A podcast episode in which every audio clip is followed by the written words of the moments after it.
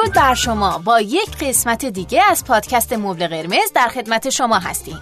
من اکرم عبدی به همراه الیاس گرجی آخرین قسمت از فصل ششم مبل قرمز رو تقدیم حضورتون می‌کنیم. با ما همراه باشید.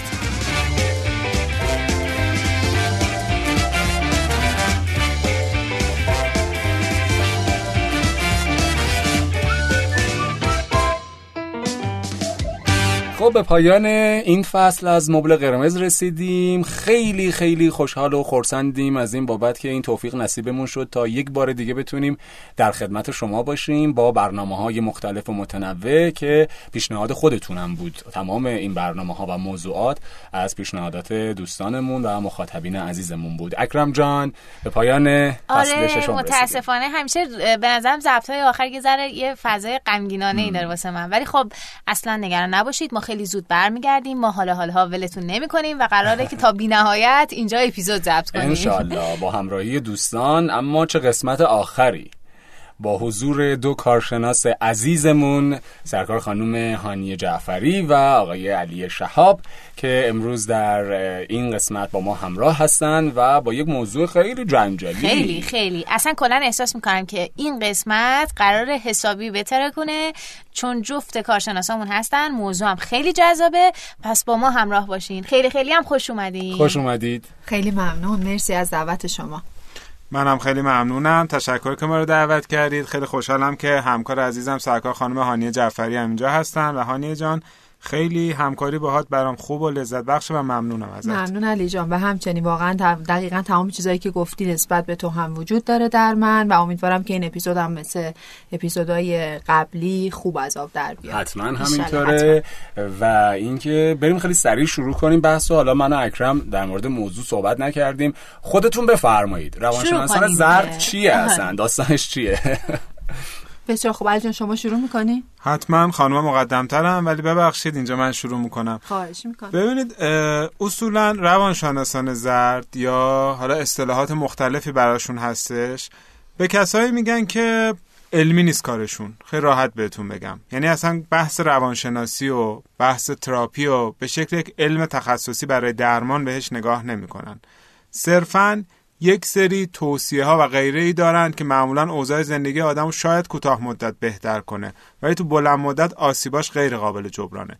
که حالا جلوتر اگه بریم بهش می‌پردازیم. درست علی جان همینطوری که گفتی پاپ سایکولوژی یا روانشناسی زرد ما در ایران بهش میگیم اما خب به اسمای مختلفی در دنیا شناخته میشه. حالا همون pop psychology هست pseudo psychology fake psychology و phony psychology. اینا رو اگر که اسمای مختلفش رو search بکنید همه به یک در واقع معنا می‌رسه و همون روانشناسی زردی هستش که در موردش صحبت کردیم و اینکه در واقع یک محتوایی از روانشناسی هستش که research based نیست. یعنی پای پایه علمی و تحقیقات علمی پشتش نیستش. و در واقع صرفا با یک سری در واقع تبلیغات تاثیرگذار یک سری کلام معجزه آسا سعی می‌کنه در افراد نفوذ پیدا بکنه ریشه بکنه و به در واقع انگیزه این که یک سری تغییراتی رو ایجاد بکنه در زندگی افراد ولی متاسفانه به این علت که علمی نیست پشتوانه علمی نداره اتفاقا نه تنها کمکی نمی‌کنه بلکه در دراز مدت ما می‌بینیم که بسیار مخرب هم هستش. بله. دقیقا مثل تمام اون چیزهایی که صفت زرد بهش میدن دیگه. مثلا نشریات زرد اخبار زرد تو فضای مجازی خبرهای زرد, آره. منتشر میشه. یه بحث جالبی شما مطرح کردی اینکه اتفاقا توی کشور ما خیلی نفرات هم پرطرفدار هستن. طرفدارشون خیلی بیشتر از روانشناسان علمی و کسایی هست که به صورت تخصصی این کار انجام میدن. و این میزان از محبوبیت اینها اصلا جای سوال داره. و خیلی قابل بررسیه. همین الان بپرسم چرا چیشون جذابه برای مردم؟ به نظر خود شما چیشون جذابه؟ من تا حالا برخورد نداشتم با روانشناس زرد. خب. ولی نمی‌دونم شاید تملق گویی یا چرب زبانی دارن. یا چیزایی رو میگن که مردم دوست دارن بشنون. درسته. فروشنده های خوبی هستن. به طور کلی فروشنده های خوبی هستن. و محتوا رو می‌دونن چه جوری بفروشن. یه جورایی چون مشتری دارن برای کار خودشون از این نظر هم بیشتر به چشمیان موفق میشن یا مشهور میشن. اصلا برای مواجهه باهاشون حالا حتما هم لازم نیست که شخص خاصی و مد نظر قرار بدید. همین اینستاگرامو که باز می‌کنید یا عالم پیج و یا عالم مطلب میاد که صرفا برای فلان چیز فلان کار رو بکنید. برای رسیدن به فلان چیز فلان راهکار رو انجام بدید. برای فلان اتفاق فلان کار رو بکنید. اگه می‌خواید همسر موفقی باشید اگه می‌خواید خانم خیلی زرنگ و با سیاستی باشید اگر می‌خواید مرد جذابی باشید. اگه می‌خواید هم- بقیه رو جذب کنی. دقیقا. آره. ببینید اصلا بزرگترین دلیل موفقیت این افراد اینه که مردم ایران نسبت به قضیه روانشناسی ناآگاهن. یعنی نمی‌دونن پیش کی میرن و چه خدماتی می‌خوان بگیرن. فکر می‌کنن وقتی حالشون بده باید برن پیش یه نفر که حالشون خوب بشه. روانشناسان زردم کسایی هستن که استاد دادن حال خوب موقت به آدمن و نپرداختن به اصل مشکلات. یعنی میری حال خوب موقت و کوتاه مدت می‌گیری ولی اصلا اصل مشکل اصل قضیه برات درست نمیشه. هانیه جان به نظر شما یک روانشناس چیکار باید انجام بده؟ ببینین علم روانشناسی با انسان سر و کار داره. انسان بسیار موجود پیچیده ایه یعنی یک روان درمانگر خودش باید اول همه به اعتقاد من بسیار فرد باهوشی باشه. بسیار فرد عمقی باشه. اگر باهوش باشه عمقی باشه اپروچش علمی باشه روی کرده علمی داشته باشه اون موقع هست که می‌تونه توی این مسیر قدم برداره. در غیر این صورت همطور که شما گفتی علی جان اگر قرار باشه ما در واقع صحه بذاریم روی روانشناسی زرد فقط به این علت که داره راهکارهای ساده و میانبر میده به جایی نمی‌رسیم. یعنی من اینو همینجا اعلام می‌کنم. تغییر بسیار دردناکه. اگر فکر می‌کنین یه عمری دارین یک زندگی رو به خطا و با درد مزمن طی می‌کنین و امروز روز تغییر هستش اون تغییره یه درد حادی داره. اون درد حاد رو باید بکشین که اون درد مزمن دیگه همراهتون تا آخر عمر نباشه. و اگه می‌خواین این بی درد باشه برین سراغ روانشناسی زرد در واقع مثل یه پلاسیبو خوردن یا یک دارونما خوردن مسکن نما خوردن هستش. حتی من نمیگم مسکن. مسکن نما یعنی فرد می‌خوره و فکر می‌کنه که داره حالش خوب میشه. اما تهش چیه؟ چون تمام این راه ها رو میره به هیچ جا نمی‌رسه درماندگی سرخوردگی. پس در دراز مدت آسیب می‌زنه. همینطور که شما گفتیم اینکه مردم جذب میشن به خاطر این هستش که راهکارها ساده است. کوتاه مردم ایران خستن. می‌دونین؟ چون خستن انگار حوصله تلاش ندارن. ولی فایده ای نداره. این انگار توی باطلاق دست و پا زدن هستش. باید یه راهی برای بیرون اومدن از باطلاق پیدا کرد. من اینجوری بهش نگاه می‌کنم حداقل.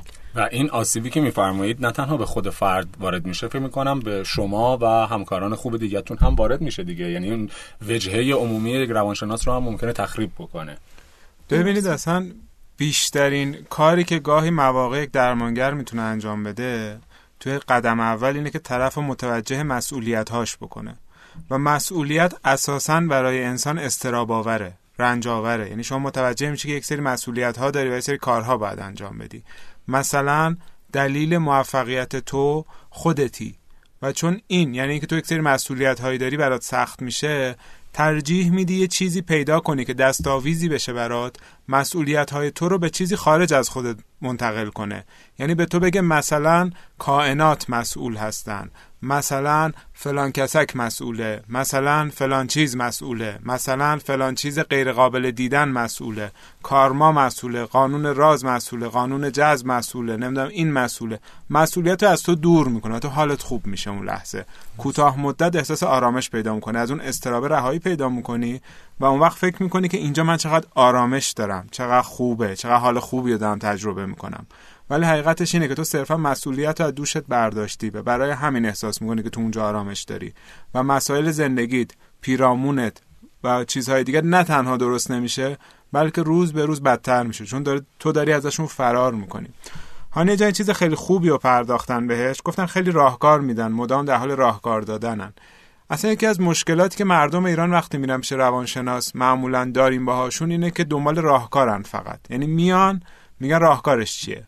دوباره پنج دقیقه بعد. خب راهکارش چیه؟ پنج دقیقه بعد. خب راهکارش چیه؟ خب ببینید روانشناس راهکار میده نه اینکه راهکار نده. ولی یه سری راهکار کلی برای همه آدم ها مگه میشه وجود داشته باشه؟ آدم با آدم متفاوته ساختارهای روانی سازه های شخصیت گذشته افراد متفاوته سیستم های زناشویی سیستم های خانواده همه اینها متفاوته. ببین اصلا یک درمانگر بیشتر میاد توی روان طرف سیستم روانی طرف تغییر ایجاد می‌کنه. گاهن توی ساختار مغزی شخص تغییر ایجاد می‌کنه. یعنی من به عنوان یک درمانگر طرف جلوم میشینه همزمان یه اسکن مغزی هم انجام میدم. آقا دستگاه لیمبیکشو چقدر بعد آروم کنم؟ چقدر بعد قسمت های قشر عالی تر مخش را بندازم. چقدر داره استراب و هیجان رو تجربه می‌کنه. چقدر بعد برسوننش به فلان چیز. خب؟ اینها رو هم تو لحظه من دارم می‌بینم و اینها رو باید درستش بکنن و وقتی طرف شروع کنه ساختار روانیش به یک سلامتی می‌رسه.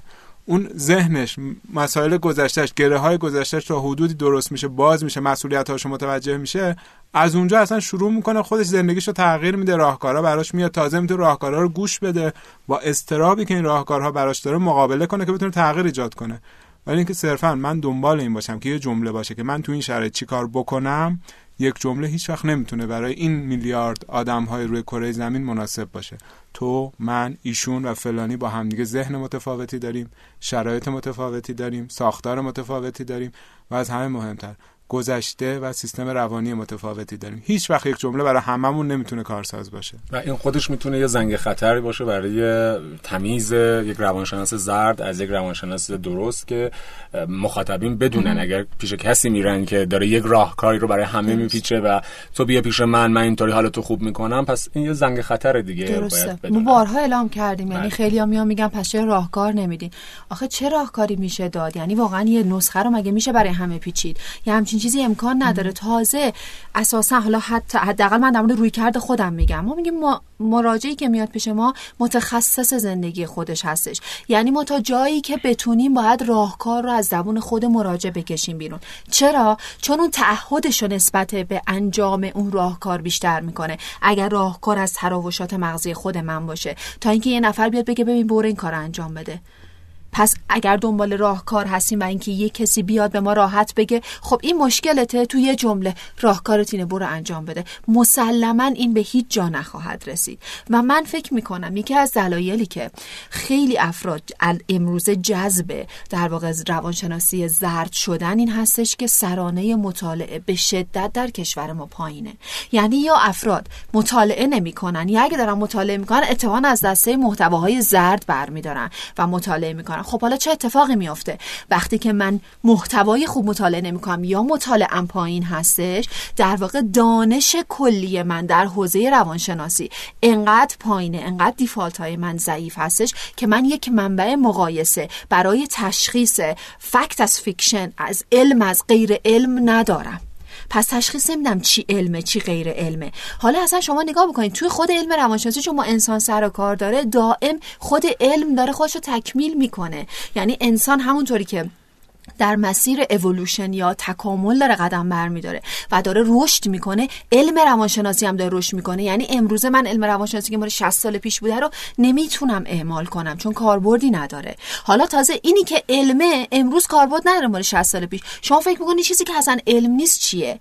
پس حواسمون باشه چی مطالعه می‌کنیم. الان سه دسته کتاب هستش توی بازار کتابهای روانشناسی که یک دسته کتابهای مرجع مرکز یا کتابهای در واقع منبع هستن که مت... در واقع برای متخصصای حوزه روانشناسی است. معتبر هست برای اساتید و دانشجوهای این حوزه. یکی ها یه دسته کتابهایی هستن که بهشون میگن کتابهای خودیار. اونا هم باز یه روانشناس نوشتن به زبان ساده که خب کاربرد داره برای همه.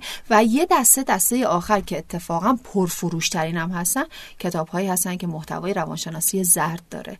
بدون اعتبار علمی بدون پیشینه پژوهشی. هم متاسفانه میگم خیلی هم همه دنبال این کتاب ها هستن. به علت هم که علی جان گفت خیلی جذابن خیلی شیرینن زبان خیلی خوبی دارن زبان معجزه آسایی دارن. انگار بشر امروز دنبال این میگرده که یه آمپول بزنه تمام یعنی تمام مشکلاتش حل بشه. ولی واقعیت این نیستش. تغییر واقعا درد داره.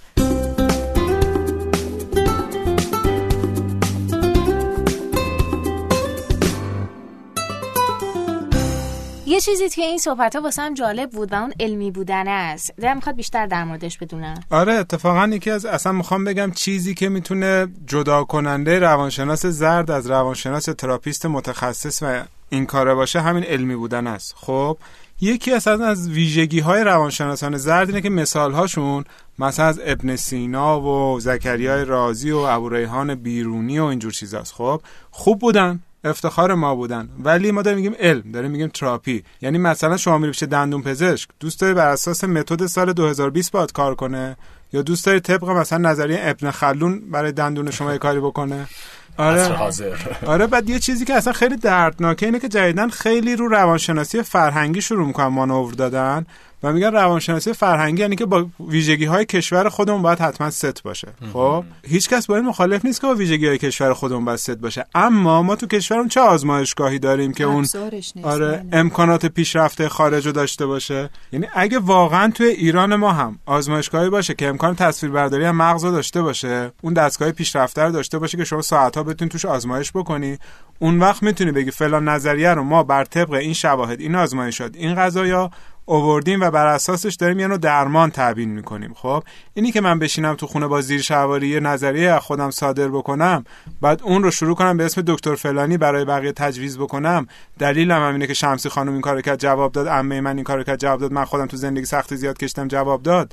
این میشه تراپی این میشه علم این میشه تخصص. باید اسکن بشه بررسی بشه کیست داره نداره ابزار می‌خواد آزمایشگاه می‌خواد تصاویر می‌خواد.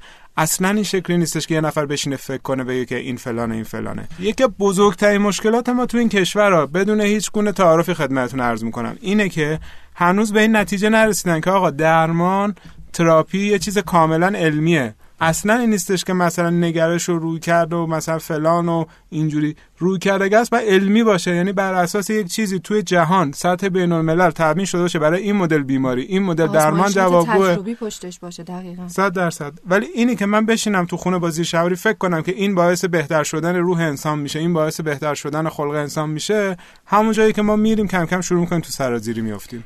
خب اکثر این روانشناسان زردی که حالا ما می‌بینیم باشون آشنا میشیم بعدها خبرش میاد که هیچ مدارک اکادمیکی هم ندارن مدارک دانشگاهی ندارن. اینا چجوریه پس؟ چطور امکان داره که یعنی چه هیچ سنفی هیچ حوزه‌ای هیچ جایگاهی نظارتی نیست نظارتی وجود بله. داشته متاسفانه نظارت در واقع در این حوزه که حالا مربوط میشه به سازمان نظام روانشناسی ایران یه مقدار ضعیف عمل می‌کنه. ما می‌بینیم خیلی از این افراد هستن که با پولهای کلون با فروختن محتواهای زرد به دست میارن. و حالا باز اون نظارته یه بخشه یه بخش دیگه به نظر من برمیگرده به اینکه چقدر افراد در جامعه ما تفکر انتقادی دارن. رشد تفکر انتقادی. آخه اگه من یه چیزی میشنوم مگه میشه من انالایز نکنم بالا پایین نکنم؟ ببینم آخه اصلا اونی که شنیدم رو کی گفته آکادمیک بوده نان آکادمیک بوده اون فرد تحصیلات داره یا نداره؟ اون چیزی که گفته چی هستش اصلا اون چیزی که گفته چقدر بار علمی داره. خب وقتی من در واقع تفکر انتقادی ندارم تش میشم یه آدم ساده لوح زود باور تلقین پذیر خوراک روانشناسی زرد. پس یعنی به نظر من حالا اون نظارت یه بخشه مسئولیت خود افرادم هست این وسط. ببین من چقدر اجازه میدم که بشم خوراک روانشناسی زرد؟ دقیقا موضوع همینه. یعنی روانشناسای زرد همیشه پیرو دارن. یه عالمه آدم دور و. و بوتشونه به هیچ عنوان هیچ انتقادی نمیشه به اینا وارد کرد درست. و در واقع میگم قشنگ اینه یه مرشدی میمونن که یه عالمه پیروان دارن مکتب خودشونو دارن انگار و تا مثلا هر فکتی هم می‌خوان ارائه بدن میگن دکتر فلانی گفته دکتر فلانی تو درسته. فلان مبحثش اینو مطرح کرده ولی خب اکرم جان خیلی چیز خوبی گفتی این که میگی یه عالم پیروان دارن اتفاقا چقدرم که متعصبن و نمیشه آره. ببین هر جایی دیدی تعصب وجود داره بدون اوضاع خرابه این واژه تعصبی روی یک چیزی متعصب بودن کلا واژه تعصب از عصبانیت میاد. یعنی ته اون ماجرا یه عالم خشمه و منطق نیست. پس اونجا اوضاع خرابه. یعنی شما اگه هر کسی رو هم که حرفاشو قبول دارین ازش بوت نسازین. به هر حال اون آدم هم یه جاهای خطا می‌کنه. حتی من دارم میگم علمی ترین روانشناس توی دنیا هم انسانه. و خطا کردن یه بخشی از انسان هستش. و اینه که بگیم این آدم گفته رد خور نداره و من روش تعصب داشته باشم اوضاع اونجا خیلی خرابه اتفاقا.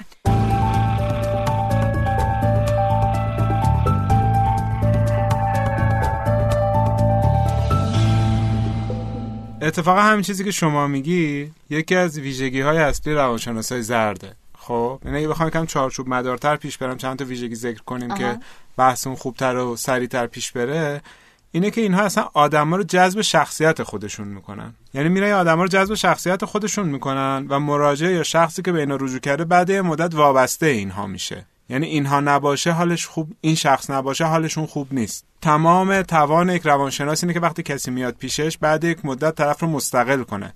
طرف دوچار یک استقلالی بشه که بتونه امور روزمره زندگی خودش رو و روابطش رو و خلق خودش رو مدیریت کنه.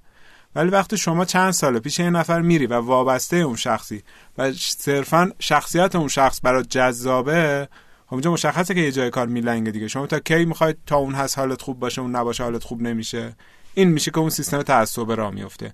یعنی تو وابسته میشی مستقل نمیشی. و خیلی جالبه که اتفاقا چند وقته خیلی بیشتر می‌بینیم که یه سریاشون شروع می‌کنن از ویژگی های جنسی و اقواگرانشون استفاده می‌کنن برای پیشبرد کار روانشناسیشون. اون چیزی که در اصل ارائه می‌کنن تخصصشون نیست علمشون نیست اون سیستم تراپی و درمانشون نیست خودشونن انگار.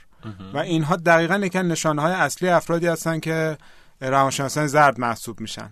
دقیقا همین که گفتیم در واقع اینها میان آدم ها رو به خودشون وابسته می‌کنن. همونجاست که این سیستم سیستم عذر می‌خوام یه اصطلاح بکارم کاسبی هستش. یعنی در واقع به این کار به عنوان یک منبع business منبع فروش فکر می‌کنن. در صورتی که واقعیت اینه که به عنوان یه روان درمانگر یه دیدگاه دیگه ای باید داشته یعنی پشت اون باید واقعا کمک به آدم ها بشه. وایسن رو پاشون.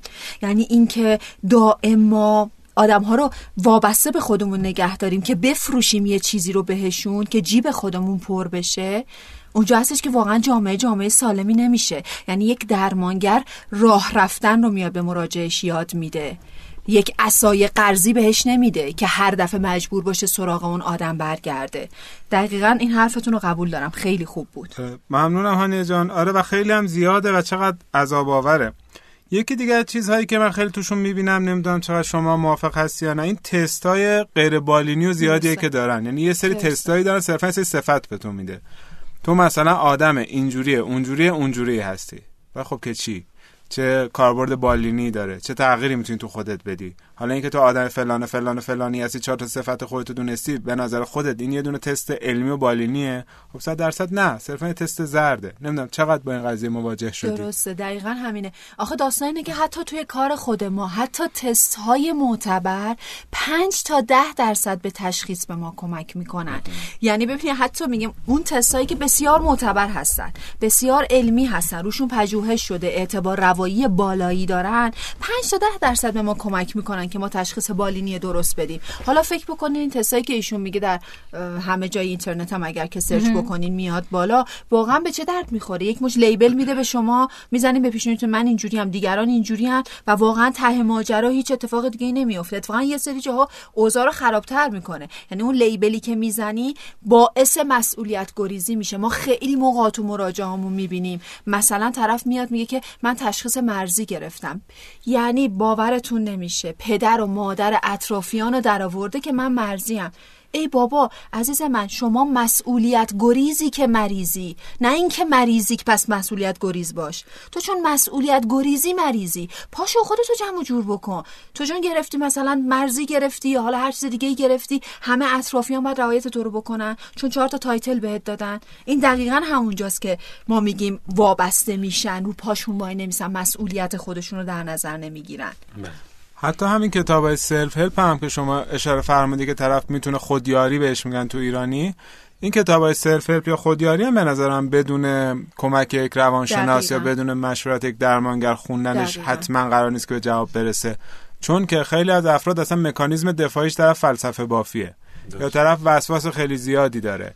یا طرف چطور بگم یه خطای شناختی خاصی داره. خب این هم توی خوندن اون کتاب روش تاثیر می‌ذاره و اصلا اشتباه برداشت می‌کنه اشتباه استفاده می‌کنه. خیلی جالبه. بعد از اون فکر می‌کنم نتیجهش میشه که میاد با شما به صلاح رقابت می‌کنه و حتی چون ما پیامای چنین هم داریم که میگن که فلان کارشناستون چرا در مورد این موضوع بحث کرد. من کتاب خوندم سیدی های آموزشی روانشناسی دیدم و حرف روانشناستون اشتباهه من فکر می‌کنم این کتاب های خودیاری وقتی هم ممکنه اگر با همراهی یک روان درمانگر نباشه تاثیر منفی داشته باشه. دقیقاً الیاس یعنی این علم سطحی که به این آدما میده همونطور که در واقع خانم جعفری اشاره کردن هم باعث میشه که در واقع مسئولیت از رو دوش خودشون برمیدارن. یه چیزی خیلی عجیب تر برچسب می‌زنن به بقیه. یعنی تا مثلا فلانی فلان رفتار می‌کنه تو فلان اختلال رو داری. تو مشکلت اینه. بابا واقعا نمیشه با مثلا چهار تا عبارت با یه تعریف جزئی این رو تشخیص داد که تو بتونی لیبل بزنی با آدمای دیگه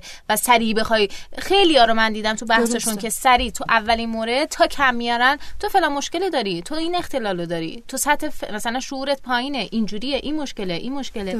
و خب بنظرم این سطحی بودن همینه یعنی اینقدر سطحی موندن این ماجرا بیش ضررش خیلی بیشتر از فایدهشه. ولی خب همیشه خبرهای زرد به نظر من برای مخاطب جذابه. حالا چه توی نشریات توی مثالها توی فضای مجازی در رابطه با بازیگران. یعنی تو هر حوزه‌ای به نظر من این مسائل زرد جذابه. حالا در حوزه روانشناسی هم شما حساب بکن توی یه شبکه اجتماعی یک روانشناس زردی بیاد حالا یک مسائل شاید مقدار تبو و پنهان شده ای رو بخواد اعلام کنه مطرح کنه و خب مخاطبم که دوست ما داشتیم دیگه. توی همین اینستاگرام یه صفحه ای که حالا من نمی‌خوام اسمشو بگم و خیلی یه دفعه فالوور گرفت و بالا اومد اولین مباحثی که شروع کرده مطرح کرده اینی اصلا به نظرم ایده تبلیغاتیشون بود. اومدن از مگوها صحبت کردن. از چیزایی که شاید مثلا ماها تو حالت عادی خیلی در موردش کمتر صحبت شده بود. مسائل جنسی دقیقا یعنی اصلا حفره به نظرم جامعه ما حداقل قشر جوونمون همینه که در مورد مسائل جنسی آگاهی ندارن و وقتی که میان از یه جایی خوراک فکری می‌گیرن اونجا براشون میشه همون دوباره بوته. فکر می‌کنن اون بینقصه پس اگه فلان راهکارو به من داده در مورد فلان موضوع پس هر چیزی در مورد هر موضوع دیگه ای که بگه درسته. یا مثلا چون الان این آدم اومده یه سری اطلاعات راجع به اون مسئله که مثلا هیچ جا من دسترسی نداشتم مطرح کرده. پس من مدیونم بهش. پس حتما باید دنبالش کنم به همه معرفیش کنم. و اگر مثل همین دقیقا مثالی که زدم این صفحه به یه جایی به مشکل خورد دیگه بله. و یه سری اقداماتی که کرد. و وقتی هم که به مشکل خورد باز هم مردم این مدلی بودن که هیچ گاردی نگرفتن. خب بالاخره ایشون خیلی در طول این چند سال به ما کمک کردن خیلی اطلاعات دادن. ممکنه این خب من هیچ وقت یادم نمیره. آره هیچ وقت نمیره که چقدر توهین ها در همین استوری ها می‌شد و جالبه که مردم ندیده می‌گرفتن. اصلا اقدام عجیب و غریبشون که اومدن توی تایمی مثلا در مورد ویرجین بودن دخترها صحبت کردن و مثالی که زد چه می‌دونم روکش ماشین پلاستیک روکش ماشین با اون اصلا یه چیز عجیب عجیب یعنی هر انسانی به نظرم اگر ذره شأن انسانی واسش مهم بود لحظه دیگه نباید ادامه می‌داد پیگیر پیگیر بودن این صفحه و چیزایی که داشتن منتشر می‌کردن. ولی یادمون باشه هر کسی که از سکس حرف زد و هر کسی که خواست از مگوها صحبت کنه لزوما و لزوما و لزوما قرار نیست که اطلاعات درستی ارائه بده و در مورد بقیه مسائل هم اون کارشناسی باشه و فکس داشته باشه گفته هاش درست. و مسئله اینه که یه نکته دیگه سوگیری نداشته باشیم. خیلی از ماها یه حالت کانفرمیشن بایس یا اون سوگیری تایید داریم. یعنی یه چیزی در ذهن ماست. دنبال یه محتوایی میگردیم. یه مهر تایید بزنی به اون چیزی که تو ذهنمونه. اگر با محتوای ذهنی ما همخون باشه میشه بوت ما. و اگر نه یه مقداری ببینیم نه چیزایی که من تا امروز بهش باور داشتم و انگار داره یه جورایی خدشه‌دار می‌کنه اون موقع هست که میشیم دشمن اون آدم. ببینین چی میگم؟ انگار خودمون نمی‌خوایم تحلیل کنیم بالا پایین کنیم. گوش بدیم. ببین شاید واقعا این داره یه چیز دیگه میگه. گوش بدم. شاید اصلا لازمه من یه سری چیزا رو تغییر بدم. یه باورهایی رو تغییر بدم. اتفاقا به نظرم هر کسی که مطالعهش بالاتر باشه سطح انعطاف پذیریش بالاتره. شنونده بهتریه. به خاطر اینکه می‌بینه واقعا دنیا پر از اطلاعاته. نمی‌تونیم یه عالم اطلاعات رو پس بزنیم. یه سری اطلاعاتی که دوست داریم و جذب بکنیم. بمونه رو ما همونو ترویج بکنیم. یعنی اصلا اینکه خب اصلا چه محتوایی رو ما داریم ترویج می‌کنیم آیا واقعا این محتوا ما اجازه داریم ترویجش بکنیم؟ خیلی موقع هستش که ما می‌بینیم به خصوص تو ایران میشنویم از این برون که میگیم خب به هر کسی یه نظری داره نظر همم هم قابل احترامه. من همینجا دارم میگم اصلا هر نظر قابل احترام نیستش. خیلی از آدم الان تو دنیا میلیون ها آدم هستن که شال اس اس میبندن میگن Heil Hitler. واقعا این قابل این باور و این ایده قابل احترامه. نه. اگر قرار باشه یکی بیاد محتوای زرد ترویج بده بدنه جامعه رو سلامت روان جامعه رو آسیب بزنه آیا ما باید بگیم نظر خودشو داره قابل احترامه؟ نه اگر نظر خود داری برای خودت داری.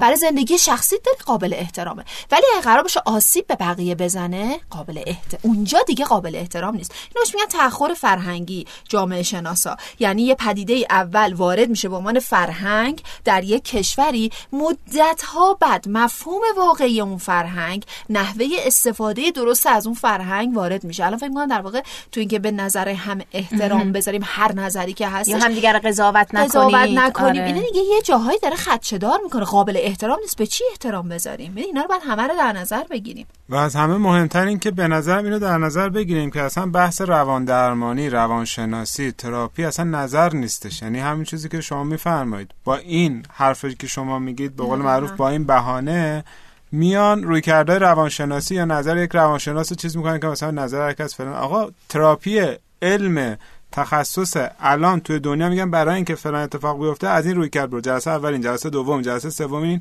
این. تغییر ایجاد کن تا به این این بیماری یا این وضعیت بهبود پیدا کنه. دقیقا. دیگه اصلا نمی‌دونم اون واقعا. نظر شما این بحث- نظریه است. بین نظر و نظریه خیلی فرق دقیقاً. نظریه یه عالمه پیشینه پژوهشی داره. نظر یه چیزی که حالا که به ذهنش رسیده و داره ارائهش میده. دقیقا.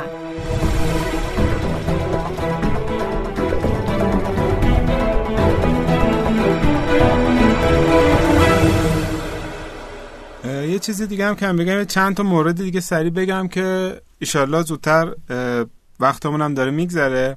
یکیش اینه که که ویژگیهاشون گفتیم همونطور که گفتیم علم محور نیستن دو از خودشون خیلی مثال می‌زنن سه از کسای قدیمی و چیزهایی که مربوط به روز جهان نیست زیاد مثال می‌زنن. یکیش اینه که تستای غیر بالینی و زرد خیلی دارن. درسته. یکیش اینه آدم ها رو مستقل نمی‌کنن وابسته شخصیت خودشون نگه میدارن. بعدیش اینه که اینا وعده درمان های کوتاه مدت میدن. یعنی مثلا میگن آقا مثلا خدا شاهد یادم نمیره. مثلا یه قضیه هست که ما می‌دونیم برای رفع این حداقل 6 ماه کار لازمه. خب؟ نشسته بوده خانم دکتری هم بود. من فلان چیز رو تو یه روز درمان می‌کنم. آه اصلا هممون برق از سرمون پریده بود که این فلان چیز رو میگه تو یه روز درمان می‌کنم. اصلا شما چقدر طول می‌کشه تا تشخیص بدی؟ بعد بخوای درمون ما ده جلسه میریم هنوز اه، تشخیصه همچین یه پاش میلنگه. چجوری هم تشخیص و درمان در یک جلسه و یک روز؟ دقیقا. عجیبه. و یکی از چیزهای دیگه که صحبت کردیم اینه که راهکارهای اه، خیلی کلی و یکسان میدن در صورتی که اصلا آدم با آدم متفاوته. مثلا میان میگن زنها اینجوری باشن مردا اونجوری باشن. سیاست های زنانه خانومای اینجوری مردای اینجوری زنای فلان مردای جذاب زرنگ نمی‌دونم شوهردار زن نگهدار فلان. آدم با آدم فرق می‌کنه. همین الان اگه من زن بودم آیا شبیه مثلا خانم عبدی و خانم جعفری بودم نه. یا مثلا اگه یکی از شماها الان مرد بود شبیه الیاس جان و من بودید؟ نه انسان با انسان متفاوته مرد با مرد متفاوته زن با زن متفاوته. هیچ وقت این راهکارهای کلی و این سیاست های زنانه مردانه فلان جوابگو نیستش. دقیقا. در علم روانشناسی ما قطعیت نداریم. شاید کلیت داشته باشیم ولی قطعیت نداریم. دقیقا همین که علی جان گفت. یکی دیگه از مسائلی که دارن اینه که اصلا نوع تشخیصاشون و واژه هاشون بر اساس اصلا علم روانشناسی نیست گاهن. یعنی اصلا روی DSM نیستش. حالا افراد عزیزانی که روانکاوی کار می‌کنن کتاب مخصوص خودشون رو دارن قضیهش متفاوته. ولی باقی دوستان یک انجمن روانپزشکی و روانشناسی آمریکا سالانه یا هر چند وقت یه بار یه دونه کتابچه میده؟ به اسم DSM که این version های مختلف داره update میشه اسامی بیماری آمده اختلالات اومده توش کلمات هست wording هستش. بر اساس اونها تو می‌تونی تشخیص گذاری کنی. یه سری تشخیص هایی میدن که اصلا توی دی نیست. یعنی مثل اینه که نمی‌دونم اصلا نمی‌تونم هیچ حتی مثالی هم براش پیدا بکنم که تو داری طبق یک زبانی صحبت می‌کنی که اصلا توی دی نیست که اصلا مرجع بین‌المللی این قضیه است. از کجا مثلا اومدی این واژه رو آوردی گفتی فلانی فلان مشکل داره تو فلان مشکل داری. مگه تو اصلا اجازه داری نظر بدی؟ تو می‌تونی طبق علوم و راهکارها و چیزهایی که جامعه بین‌المللی اون روی کرد و علم به تو نشون میده راهو پیش ببری. ولی که از خودت حرف بزنی نظر بدی اسم بذاری اینا دیگه میشه اونجایی که ما می‌فهمیم طرف داره اشتباه انجام میده. یکی دیگه اینه که انداختن بار مسئولیت به روی دوش کسی غیر از خودت. حالا خانم جعفری خیلی کامل هانیه جان توضیح داد برامون. دقیقا هم همینه دیگه. یعنی شما میندازی گردن کائنات قانون. تو کاری قرار نیست انجام بدی. تصور کن. بخوا بیا برو بخر. یه چیزایی که کاملا مشخصه. تو باد می‌کنی حالت مثلا باد کرده میری میشینی پشت تلفن زنگ که می‌خوره اولی مشتری میپرد همه بادت میخوابه دوباره از اول مثل همون آدم قبل میشی. باز میری انگیزه می‌گیری. باد می‌کنی میری میشینی. دو تا مشتری را میده سومی نمیشه دوباره همون حالت برات پیش میاد از ریشه درست نمی‌کنه صرفا یه انگیزه کوتاه مدت میده یکی دیگه هم اینه که واقعا من می‌خوام اینجوری بگم هانیه جان شما رو خب تا جایی که می‌دونم خیلی از دوره ها رو با هم شرکت کردیم و توی بحث زوج درمانی و روانشناسی سیستمی و خانواده درمانی درست. کاملا علمی شما پیش میری مرسی. خب و من خیلی خوشحالم که شما هم مثل خودم میگم می‌دونم که بر اساس منابع و روی کردی که دارین داری کار می‌کنی. جایی تا حالا شما تو هیچ کمک کتاب ها دیدی در رابطه با عروسی یا مهریه صحبتی بشه؟ به هیچ عنوان. کدوم منبع علمی راجع به این مسائل صحبت می‌کنه؟ و یک روانشناس قشنگ میاد الان امروزه میگه مثلا میرن پیشش بعد میگه علم ثابت کرده زوجهایی که عروسی می‌گیرن توی بلند مدت کمتر دعواشون میشه. من نمی‌دونم اینو اصلا کجا میارن چیکار می‌کنن؟ دقیقا من یه مثال جالبی الان به ذهنم رسید. یه روانشناسی هست که خیلی معروفه. حالا من اصلا هم دلم نمی‌خواد اسمشو بگم.